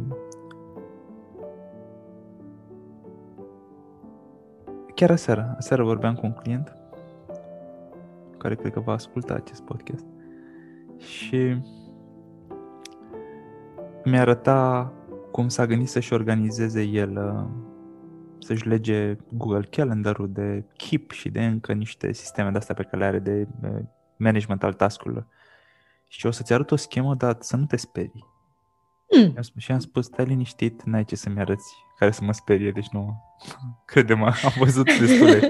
și mi-a dat o schemă, mi-a dat share la o, pe, pe, pe Skype sau pe Zoom, nu știu unde eram, și mi-a dat share la o schemă pe care și-a făcut el, cu cum își legase toate lucrurile astea între ele. Deci, ok, tascurile vin de aici, eu îmi vin tascurile de pe WhatsApp, îmi vin de pe Slack, îmi vin de aici și de aici toate se duc în uh, Google Calendar și după aia în Keep îmi pun doar informații de când mai fac eu journaling și că ale acționabile le mut în Google Calendar și era o schemă de asta super complexă, un fel de mind map așa. Și m-am uitat la ea și am zis, brilliant, adică e, ok, looks great, așa, așa, așa, așa ar trebui, da? Să fie. Și el era un pic așa, zice, bă, da, nu știu, nu-i, nu prea, prea structurat, prea analitic, prea schematizat, prea, nu prea mult. Și i-am, i-am zis, bă, pentru mine nu-i prea mult. Pentru mine, mie mi se pare că e fix cum ar, ai, ai la nivel de complexitate la care ai vrea să fie ca să ai lucrurile sub control și în același timp să poți să faci performanță și să ai și o viață în același timp. Dar nu știu dacă aș arăta tuturor chestia asta. Și aceeași discuție de mai devreme, adică pentru că dacă oamenii sunt nepregătiți, o să te judece pentru asta. Eu pot să spun, fiindcă am lucrat cu mulți oameni de genul ăsta, eu pot să spun că așa arată performanța. Doar așa arată performanța. Toți oamenii care fac performanță au sisteme de genul ăsta, nu fix așa, dar de genul ăsta. Ăsta e nivelul de depth și de complexitate pe, de care e nevoie ca să poți să faci performanță și să ai și o viață. Da? Pentru că atunci când vrei să faci performanță în orice, să fii bun, da? peste medie, ai nevoie să faci lucrurile peste medie. Ai nevoie să faci lucruri pe care alți oameni nu le fac pentru că e greu. Asta te face să ieși din medie. Da? Dacă ai 10 oameni și le dai un task și 9 se uită acolo și zic, ba, da, dar nu, dar e prea complicat să fac asta, și al 10-lea îl ia și zice, da, ok, mă bat eu capul cu el. Nu că e simplu, dar vreau rezultatele care vin din asta. O să-mi bat eu capul cu asta. Bă, este fair ca omul ăla să obțină performanțe și ceilalți nu. Fiindcă el a fost dispus să facă un pic mai mult decât ceilalți. Uh, și perfor- să faci performanță, da? deci necesită să faci mai mult. Mai greu și mai bine. Dar în același timp poate vrei să ai și o viață. Adică nu ești dispus să n-ai viață personală. Că ai the easy way out. Ok, mă apuc și workaholic și disperat cu munca și pe la 40 de ani sau 50 de ani îmi dau seama că ok, cred că e mai era o parte. Că ai schimbat viață pe care n-am accesat-o. Nu vrei să ajungi acolo. Deci, trust me, nu e nimic mai greu decât să, să ajungi acolo. Deci am lucrat suficient cu clienții, e, e tough să-ți dai seama că, ok, erau alte lucruri și alte lucruri importante în viață și le-am ignorat complet. Și acum le vreau. Și nu știu dacă mai pot să le iau. Sau, vrei și viața personală, da? Ok, ca să poți să faci, să ai și o viață personală suficient de bună. Și în același timp să poți să și livrezi la un nivel peste medie, ori muncești 35 de ore pe zi la astea două lucruri, adică ori ai nevoie de 35 de ore într-o zi, ori ai nevoie de niște sisteme care să te ajute să faci în cele 24 de ore ce ceilalți nu sunt în stare să facă. Ok? Și este acea zicală celebră We don't rise to the level of our expectations, we fall to the level of our systems. Sau alternativ to the level of our habits. E, sunt două variante care circulă. Dar e, acea, e același lucru. Adică nu faptul că îmi doresc eu niște lucruri nu înseamnă că o să, într-o zi o să mă dic și o să ajung la ce îmi doresc. Nu. Am nevoie de un sistem care să fie pus acolo, să mă susțină atunci când invariabil voi pica. Și nu mai pic de la nivelul 9 la 0. Pic de la nivelul 9 la 5. Pentru că la nivelul 5 mă, mă ține sistemul. Calendarul ăla, chiar dacă am o, o perioadă proastă, calendarul ăla îmi permite să fiu totuși suficient de productiv. Nu la maximul meu, dar suficient și de cel mai multe ori peste majoritate. Da? Și pentru asta am nevoie ca sistemul să fie acolo in place, construit și să fi lucrat cu el pentru momentele alea în care vom cădea și vom cădea, invariabil. Știi? Deci da, mă rog, toți, toți oamenii care fac performanță au forme de genul ăsta de, de, de time și task management și în general obiceiuri atipice pentru oamenii obișnuiți, pentru că nu sunt oameni obișnuiți. Și nu fiindcă s-au născut așa, ci fiindcă au ales la un moment dat că sunt dispuși să pună, să plătească un preț un pic mai mare, fiindcă vor să aibă niște rezultate mai bune decât mare parte dintre oameni. Iar legat de cum îi cunosc, nu? Cum am, cum am ajuns să-i cunosc? Mai jumătate a întrebării, da. da. Nu știu să-ți răspund asta. Mie, foarte mulți dintre oameni care ajung la mine ajung prin recomandări de la alți oameni. Deci, și faptul că am lucrat cu mulți oameni care fac performanță în tot felul de domenii diferite, acum, na, oamenii stau cu alți oameni care fac și ei performanță, știi, și sunt în cercuri cu oameni similari.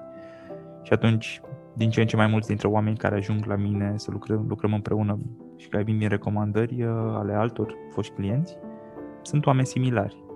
Și atunci, acum e, mi-e greu să răspund la asta.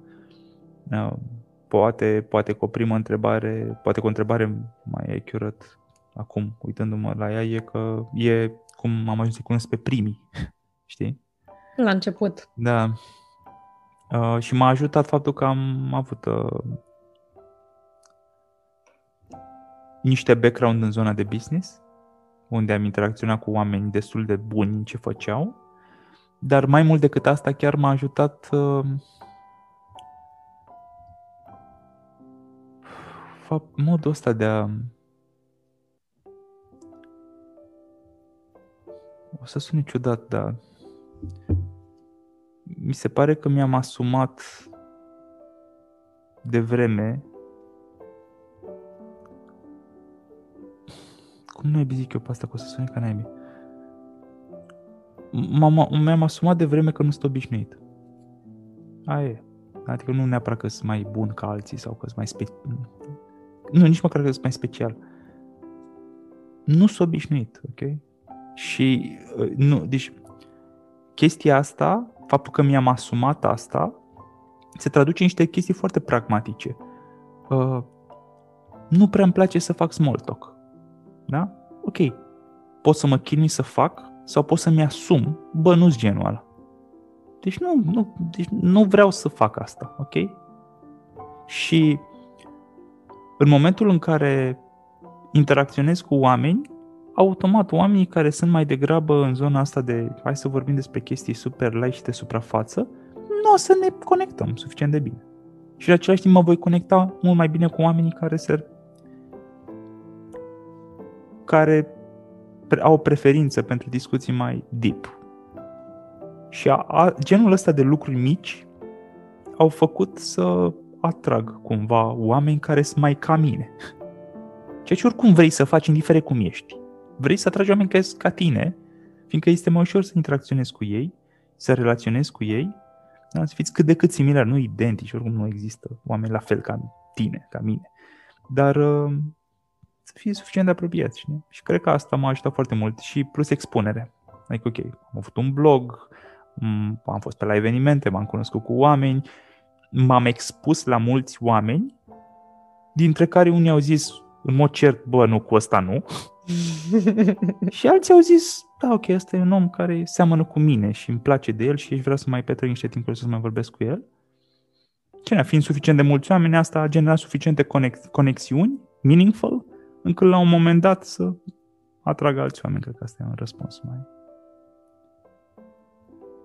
Nu știu dacă ți-am răspuns la asta, da. Atâta, atâta se poate.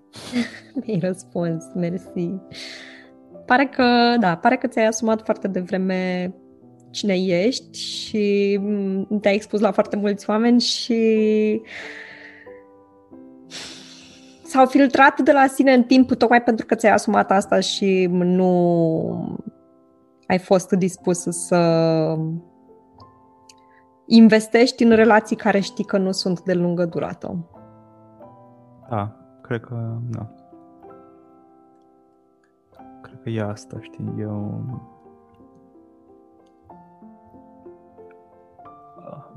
About being unapologetically yourself. Exact. Uh, spuneai mai devreme de de partea asta de sisteme. Și mi-am dat seama că e tot o chestie de evitat uh, stai, cum să o formulez?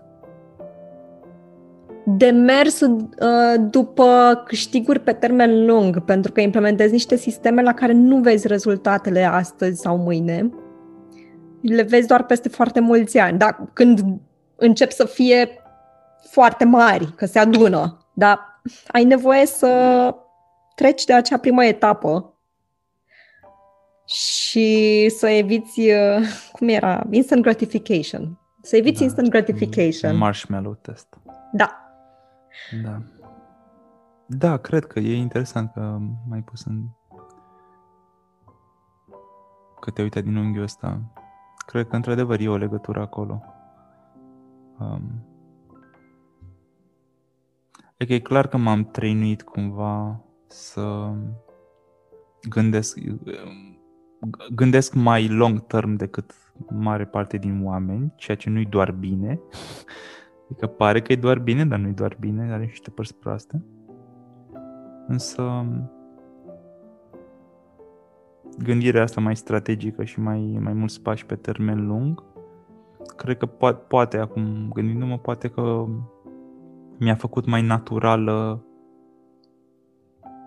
chestia asta cu construitul de sisteme, știi? Pentru că dacă m-aș fi raportat doar pe short term, probabil că aș fi, bă, nu știu dacă merită. Dar, știi, when you play the long game, toate astea merită. Adică vreau să vorbesc acum, ca să mă întorc la un exemplu discutat mai devreme, vreau să vorbesc acum cu unul, din, unul dintre cei 2-3 oameni care îmi generează 80% din întâlnirile în calendar. Chiar dacă îmi consumă jumătate de oră azi sau am nevoie de un call special pentru asta pe care nu-l aveam în calendar și mi-l generez acum. Hai să vorbesc cu omul ăsta să lămurim asta și pare contraintuitiv să fac asta acum când sunt full și am, asta e problema, adică sunt, am calendarul full și de-aia nu mai suport și de-aia m-am gândit că să vorbesc cu omul ăsta și pare contraintuitiv, hai să mai punem o oră în calendar atunci. Dar în același timp, acest extra efort pe termen scurt de a lămuri cu omul ăsta un sistem prin care să ajungă în calendarul meu întâlniri la care am nevoie să fiu, pe termen lung îmi va economisi poate 50 de ore de întâlniri. La ora asta de azi. Dar am nevoie să pot să-mi imaginez efectele pe termen lung. Nu știu, două întâlniri pe săptămână la care nu mai merg timp de nu știu câte săptămâni asta, știi? Ca să pot să o fac. Fiindcă altfel dacă mă raportez doar la ziua de astăzi și ziua de mâine, nu am nevoie de încă o oră în plus în calendarul meu. Asta e răspunsul. Deci nu pot să vorbesc cu nimeni. O să o las așa. Da, și mi se pare că e foarte similar, dar la o scală mai, mai mare ce, ce ziceai tu. Dar curios și tu, și, și tu, tu te uiți la fel la asta? Adică... Încerc. Și sunt niște costuri, că spuneai mai devreme de, de ele, dar uh, atâta timp cât le conștientizez, mi se pare că merită. Și apropo și de oamenii care se trezesc la 40-50 de ani, că au muncit foarte mult și că mm. n-a mai fost nimic pe lângă. Atâta timp cât îți asumi asta și spui, bă, nu mă interesează și partea asta. True. It, it's fine. Da. Cred, orice, că e... cred că orice decizie conștientă e fine. Știi? Da. Cât okay, timp stai și te gândești, asta? Ok, asta o să aibă consecințe aici. Muncesc foarte mult, nu am grijă de sănătate, asta înseamnă că s-ar putea să fac un infart la 40 ceva de ani. Dar îmi asum că am reușit să fac asta și asta. Da. Elon Musk vorbea într-un interviu despre faptul că el nu recomandă nimănui să nu doarmă și să muncească cât muncește el și că îl doare fizic că sunt niște costuri. Da. ok, construiește niște rachete și alte companii ce mai are el și și-a asumat-o. Da, asumarea asta schimbă tot.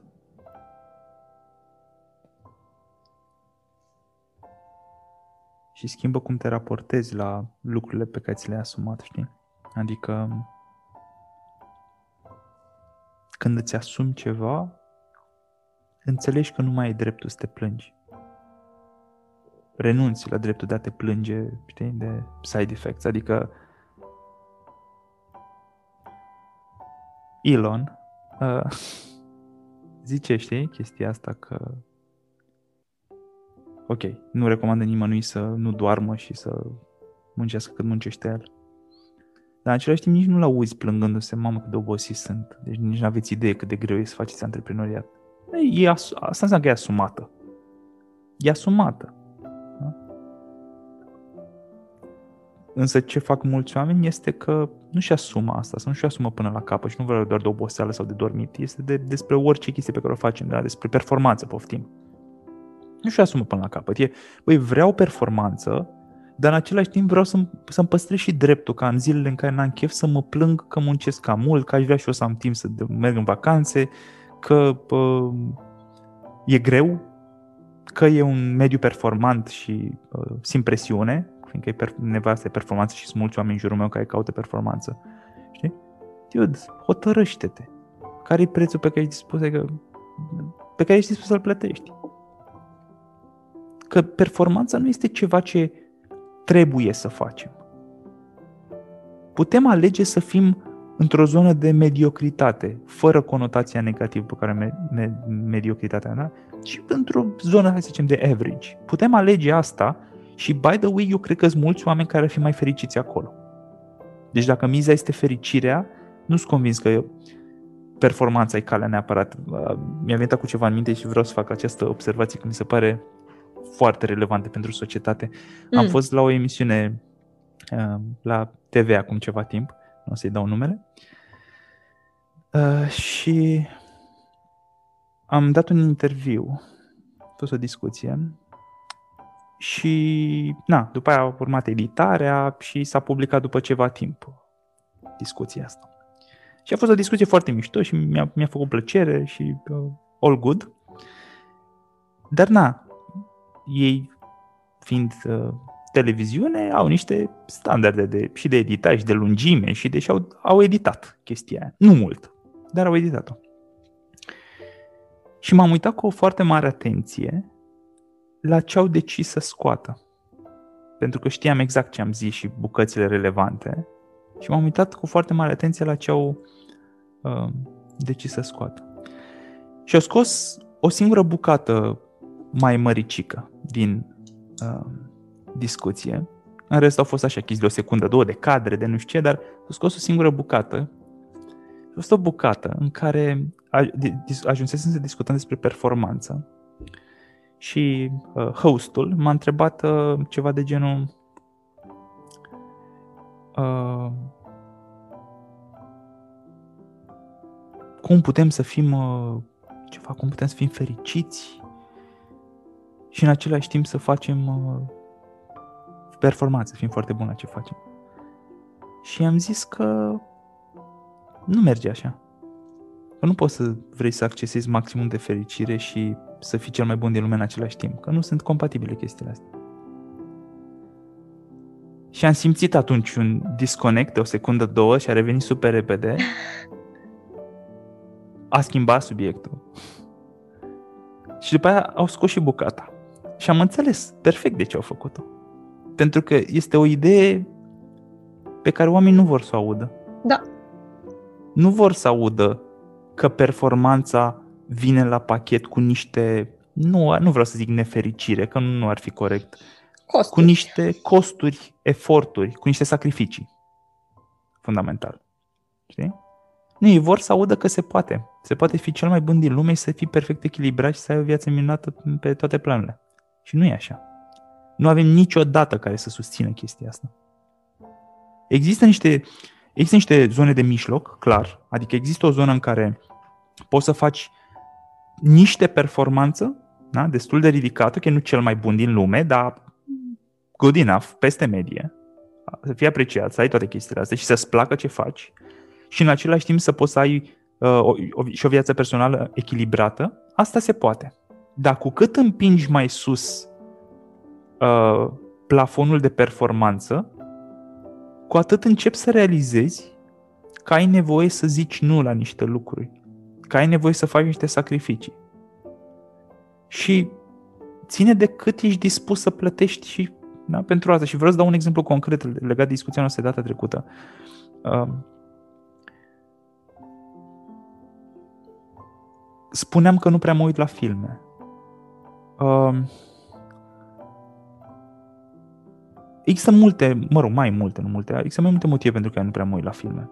Unul dintre ele, și probabil cel mai important, este că am ales să tai niște lucruri care mi ocupa, mi-ar fi ocupat niște timp ca să pot să redirecționez acel timp. Nu neapărat către muncă, poate către meditație, poate către sport, poate către uh, prieteni, poate că, știi? Dar ideea, pur și simplu m-am uitat la cât, cât, cât ar consuma oamenii în mod normal pe, nu știu, Netflix, da? Sau HBO Go sau ce mai e pe acolo, sau orice viitor sponsor al emisiunii. și uh, mi-am dat seama că, bă, nu pot să-mi justific aceste zeci de ore pe săptămână în care eu stau și mă uit la niște filme, pentru că în zecile de ore pot să fac, să-mi iau entertainment în alte moduri și să mai rămână timp și pentru sport și pentru niște muncă și pentru, știi, și pur și simplu e mai profitabil pentru mine, așa, și pentru mine. Acum, asta e o decizie personală. Și asta e unul dintre motivele pentru care am decis asta. Dacă mâine apare un film care mi se pare brilliant, mă voi uita la el.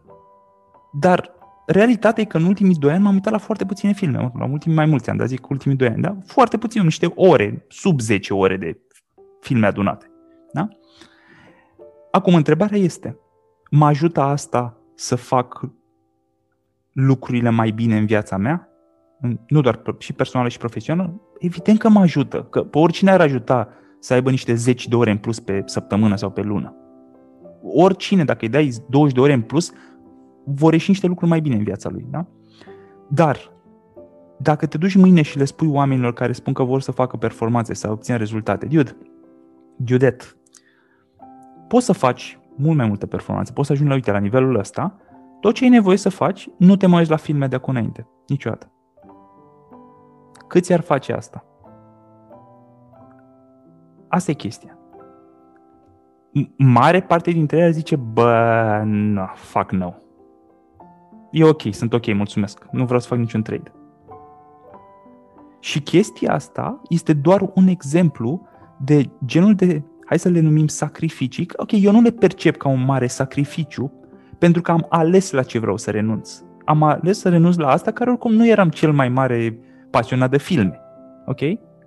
Dar poți alege la fel cum, ok, eu am ales asta, altcineva poate să aleagă să se uite în continuare la Netflix, dar să renunțe la, nu știu, gătit sau să renunțe la uh, altă bucată din viața lui care îi ocupă foarte mult timp și uh, să o redirecționeze. Dar ce vreau să spun este că mare parte dintre oameni ar vrea să aibă performanță și să nu renunțe la nimic. Și nu cred că e posibil asta. Știi? Nu, nu am văzut-o. În tot lucrul meu cu toți oamenii deja că fac performanță, eu nu am văzut asta întâmplându-se. În toate autobiografiile pe care le-am citit ale unor oameni foarte tari, nu am văzut asta întâmplându-se. Invariabil, nivelurile ridicate de performanță vin cu renunțări la niște lucruri pe care mare parte din oameni le fac. Din masă. Da? Mare parte din oameni fac parte din masă, da? le fac on a daily basis. Și despre asta e, am închis paranteza, dar mi se pare important că nu suntem pregătiți, nu ne place să auzim asta. Ne place să ne păcălim că putem să devenim de 5 ori mai buni decât suntem acum în ceea ce facem sau în ce, ce contează pentru noi, poate un hobby, poate nu contează în ce. Putem deveni de 5 ori mai buni fără să renunțăm la nimic. Și nu e, e, nu e pentru că nu are cum, pentru că noi dăm timp, timp deci avem această monedă, timpul, pe care o schimbăm în fiecare zi a vieții noastre, știi? Da. Rentover. Mă gândeam că o metaforă bună ar fi că e ca și cum am avea o masă cu patru picioare și noi ne concentrăm pe a șlefui un singur picior atunci când facem performanță. Uh-huh. Celelalte trei picioare invariabil vor fi scurte și nu o să stea masa aia în picioare. Da, ok, avem performanță, dar avem costuri pe celelalte planuri. Dar în același timp, atunci când ne asumăm lucrul ăsta, devine foarte ușor să facem și da, nu ne mai exact. vine să plângem, tocmai pentru că, ok, știm că îndurăm asta. De ce? Păi pentru că are un sens pe termen lung. Da. Și e, e atât de ușor atunci. De ce facem uh, exerciții în fiecare zi? Mă, rog, mă refer la mine aici. Pentru că știu că vreau să trăiesc foarte mult și într-un mod cât mai sănătos. Știu că la 80 de ani o să mulțumesc pentru asta. Exact. Este... Și atunci azi mi-e ușor să îndur anumite lucruri. Da, faci niște... Plătești un mic preț în plus astăzi, știi? ca în viitor să ai niște beneficii de 10 ori mai mari, probabil, sau de 100 de ori mai mari, știi? E o alegere. E o alegere, da. Dar, uh, într-adevăr, mulți nu, nu sunt pregătiți să confrunte costurile și ar vrea beneficiile fără să dea nimic. Fără să renunțe la nimic. Chestia aia cu beneficii de adult cu costuri de copil. Da, e bună asta. Da, exact e, vreau, așa să, e. vreau să fiu, să mă simt așa ca un copil, știi, să am responsabilitate, să nu mă trag lumea răspuns, nu trebuie să mă trezesc dimineața, să mă la muncă, să... Vreau așa să, fiu, să mă simt ca atunci când eram copil. Mă rog, dar să nu-mi spună maica mea când să intru în casă și să am bani, să-mi iau orice vreau eu, știi? păi stai mă că vrei să fii copil sau nu? Păi nu, vreau să am părțile bune din când eram copil și părțile bune din când sunt adult, știi? Și în responsabilități din niciuna. Ok, good luck with that. Mai era o vorbă mișto tot pe tema asta. Um, cu toții știm ce ar trebui să facem ca să ajungem la un anumit nivel. Dar dacă doar informația era sufi- ar fi fost suficientă, păi până acum am fi fost cu toții miliardari exact. cu pătrățele la abdomen. exact, exact. Exact. Nu mai știu cum am ajuns aici, dar da. Cred că Tony Robbins zicea, zicea că knowledge is not power. Um, knowledge plus action equals power. Și este fix aceeași chestie. Adică a ști nu e, nu e suficient deloc. Știi? Nu e. A ști este ok, e, o, e un prim pas, dar este complet insuficient dacă vrei să-ți iasă ceva. Adică sunt atâția oameni care știu chestii și care nu le fac niciodată și și deci nu, nu, nu contează faptul că le știu. E ca și cum nu le-ar ști. Știi? Dacă nu acționează pe ele. Pe baza lor cumva.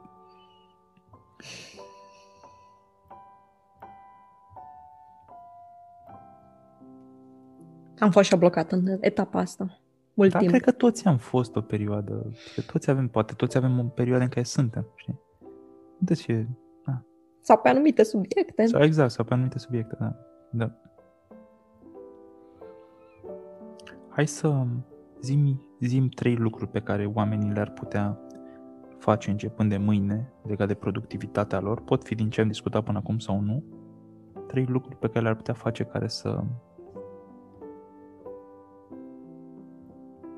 din care să simtă că au devenit mai productivi. Chestia asta că poate se simt mai repede. Primul lucru pe care l-aș recomanda e fix pe care, cel pe care l-ai spus și tu. Single tasking. Când faci ceva, să faci doar acel lucru. Mm. E ăla sau nimic altceva. Ok, îmi propun să scriu cât? Jumătate de oră pe zi scriu, dar nu fac nimic altceva, adică ori scriu, ori atât, nimic. Uh, și în același timp, pauzele să fie 100%. Nu mai verific un mail, în, am acum un pic de pauză. Nu, hai, du-te, fă ceva fun. Plimbă-te într-un parc, joacă-te un joc pe calculator, uită-te la un serial pe Netflix dacă da. vrei. Da. Dar fără vină, fără... Da. Asta ar fi prima chestie. Yes. Work hard, play hard. Exact. Da. Da. Hai. Tăiat toate notificările, tot, tot ce ar putea fi o distragere, o întrerupere. Asta ar fi al doilea lucru. Mm-hmm. Și la fel pe care l-ai spus și tu. Și uite-te cum supraviețuiești. Cu aceste Și nu arde nimic. Exact. Și al treilea lucru ar fi uh, sportul, pentru că mi se pare că dă energie pe toate celelalte planuri. Și dacă cei mai șmecheri oameni în lumea asta și toți președinții și așa mai departe au timp să facă sport zilnic, nu cred că suntem noi cu nimic mai special să nu putem să nu ne luăm un pic de timp pentru asta. Da. E un uh, amplificator bun. Da, expandăm cumva timpul pe care îl avem, pentru că, ok, în același timp, având energia mai ridicată, putem face mai multe lucruri, știi? Cum, exact. Cumpără timp, cumva. Cred că Casey Neistat spunea asta, care e sau era cel mai mare vlogger din lume, YouTuber. Uh, spunea că la el, el aleargă, cred că 10 mile în fiecare zi, zi de zi de mulți ani și că asta îl ajută să aibă mult mai multă energie și inclusiv să, uh, să facă lucrurile în mult, într-un timp mult mai scurt. Și e, e, prim, e primul lucru pe care îl face în fiecare zi. E, he made it a priority. Da, are sens. Ok, se trezește la 4 sau 5 pentru asta, dar pa. apropo de costuri. Păi nu, eu nu mă trezesc la ora eu, eu am nevoie până la 9 să Nu există ora aia. nu există, nu. Păi mersi. Aveam o discuție cu cineva, cu o cunoștință și m-a întrebat de inelul meu de trecuit somn. Și era, da, și eu am, și am probleme cu somnul, trebuie neapărat să fac ceva să reglez somnul. Și zic, păi am, na, eu am ăsta, îmi zice chestii, îmi zice ora la care să mă culc, ideală pentru mine, îmi zice cât, cât de bine dor, na. Zic, dar mai sunt și brățări, sunt și alte, poți să-ți trecuiești somn. Și ce nu, crede-mă, deci eu n-am reușit să reglez chestia asta, mă chinui de atâta timp să reglez, păi nu știu cum, zice, chiar mi-ar, mi-ar folosi eu de asta, un tool de asta de măsură, zice, și um, de curiozitate, la, la cât zice să te culci? Și eu îi zic, 10.45. Și a avut o reacție atât de viscerală, a fost like, 10.45, nu, niciun nu pot să fac asta. Și gata. Și dropped it. Deci a fost like, s-a terminat discuția pe acel subiect. Și mi s-a părut atât de relevant, adică tu de plângi că vrei ceva ce nu ai afli o informație care pentru tine și pentru ora ta de culcare probabil că e outrageous, că dacă te culci la 3 și zice oricine sau un aparat că ți-ar fi ideal să te culci la 10.45 sau la whatever, 10 jumate, normal că ți se pare un po' ok, dar eu între 10 jumate și 3 făceam lucruri. Mă rog, spirale de YouTube, dar nu contează. Îi făceam lucruri. Și adică pot să înțeleg de unde vine șocul. Dar mi s-a părut uh, uh, relevant cât de repede s-a deconectat de la toată această discuție. A fost like, ok, fiindcă mi se pare că nu am cum să mă mut eu de la, 10, de la 3 la 10.45, în momentul ăsta, pentru o perioadă, am renunțat la ideea de a-mi regla somnul, care acum 3 secunde era mega importantă pentru mine. Pur și simplu, nu, hai să nu ne mai gândim la asta. Nu, no, it's ok. Și ok, o să se reactiveze peste două luni, când o să simți, na, o să se aduce aminte că ești rupt de oboseală, știi? Dar în momentul ăla, pur și simplu, e mai ușor, e mai confortabil să renunțăm la acest subiect. Care, by the way, e o iluzie, pentru că poate dacă își trecuia somnul, ei, device-urile astea, i-ar fi spus că ea are nevoie să culce la 12.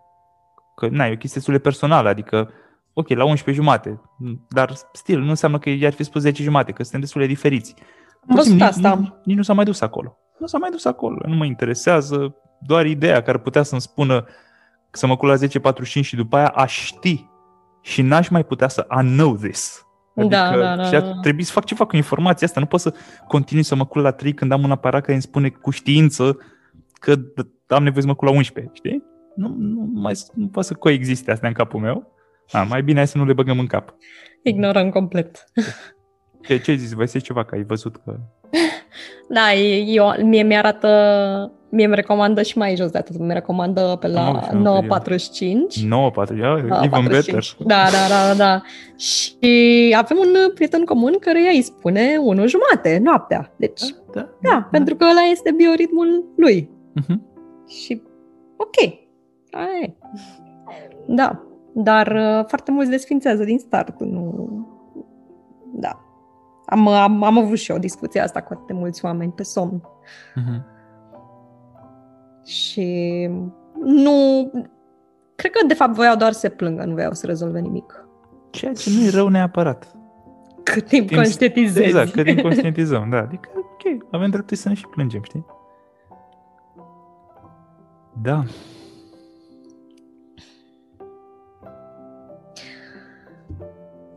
Încheiem? Așa zic. Mai aveam, mai aveam lucruri de discutat, dar le postăm și pentru data viitoare.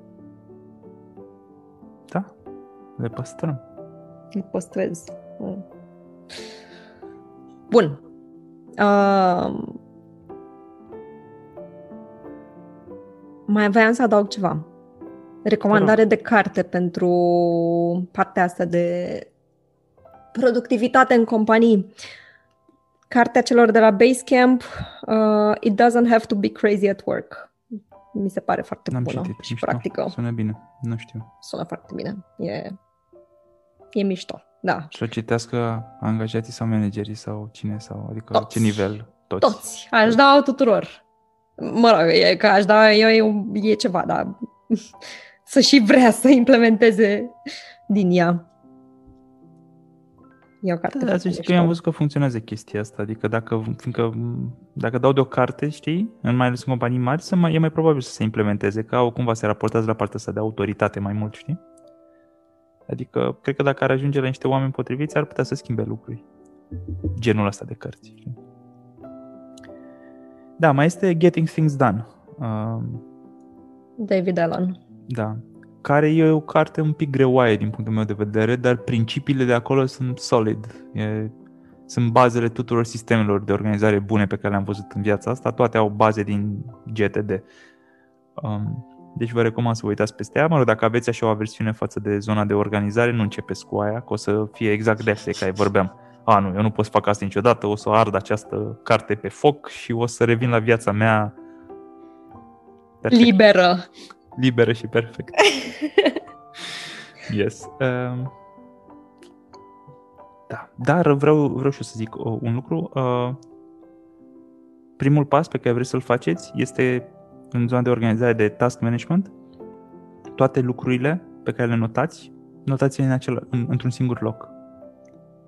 Efectiv, dacă aveți Google Calendar în care pune ședințele și aveți un to-do list pe agenda fizică unde vă notați ce faceți în fiecare zi și mai aveți un Uh, alt caiet în care aveți uh, tascurile mici dintr-un proiect mai mare, dar alea toate au nevoie să ajungă în același loc. Voi decideți locul. Eu recomand Google Calendar. Da, am folosit și Outlook, am folosit și uh, pen and paper, uh, agenda fizică, ani de zile, cu același sistem, adică merge perfect. Primul pas, toate în același loc. Faceți asta trei zile, vă garantez că o să schimbe niște lucruri. Da, nu e momentul acum să explic uh, de ce și cum funcționează, dar luați-o ca pe un test de 3-4 zile, trăgeți-vă toate lucrurile alea în același loc, organizațiile acolo și o să vedeți că deja încep să se schimbe niște lucruri pentru că veți avea un overview mult mai clar legat de cât de mult munciți de fapt. Și cu această în această notă sapiențială um, Așteptăm la redacție orice fel de feedback pozitiv sau negativ, ori către mine, ori către Cristina, ca să ne dăm seama dacă mai facem de-astea sau nu și când și pe ce subiecte. Pentru mine e relaxant, nu știu cum se pentru tine, Cristina. Mm. Da, mi se și pentru mine. E o discuție relaxantă, dar în același timp în care mi se pare că ajungem la niște lucruri care sper să fie utile și altora, nu doar nouă, dar uh, vom vedea, nu? în funcție de cât de mult se duce episodul ăsta. Să ne dea feedback. În mod explicit, cerem Da. să-ți dea Cerem. ție reply la mail. Așa, hai că ai rezolvat-o. Mulțumesc! Nu știu, Mulțumesc frumos că chiar aveam problema asta. Era mail-ul gol de ceva timp și mailbox-ul. Eu nu știu cum să-l umplu, cum să umplu acest mailbox. O să pun un filtru să se direcționeze către Cristina. Și Nu. să te aștepte la un reply în ora următoare. Kidding, chiar, deci chiar pe episodul ăsta vrem niște, niște feedback și ne ajută și să facem tot posibil să și răspundem în măsura în care ne permite timpul. De citit le citim pe toate și dacă Asta sunt clar. idei de subiecte, Uh-huh. Ținem cont. ar fi, da, ne-ar ajuta. Uh, mulțumim uh, și o să punem linkurile în notes Exact, punem linkuri, spre toate astea pe care le-am menționat acum. inclusiv către Cristina. Mulțumim uh, ascultătorilor!